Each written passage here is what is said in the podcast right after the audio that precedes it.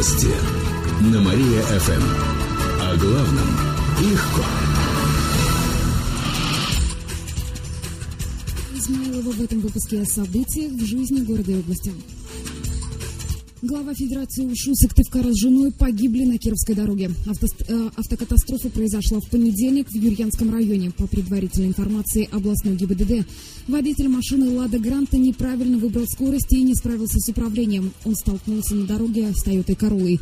Водитель и пассажирка «Лады» погибли от полученных травм. Накануне стало известно, что за рулем был 38-летний глава Федерации УШУ Сыктывкара Олег Васильев и его жена Мария. Она была старшим инструктором. Семейной пары осталось четверо несовершеннолетних детей. В ГИБДД рассказали, что причиной аварии могли стать погодные условия.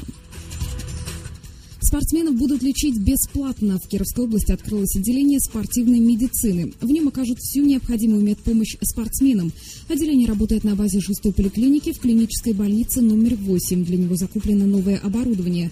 Больница также обеспечит врачебное сопровождение спортивных состязаний в Кирове. Кстати, впервые медуслуги спортсменам оказывают на базе госучреждения. Ранее этим занимался Кировский областной врачебно-физкультурный диспансер.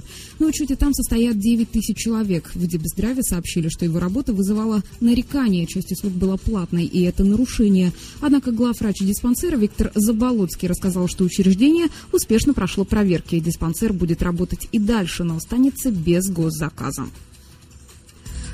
Олимпия одержала первую победу в новом году. Накануне команде удалось прервать серию поражений. Кирово-Чепецкие хоккеисты сразились с клубом «Молот» из Перми и победили со счетом 4-3.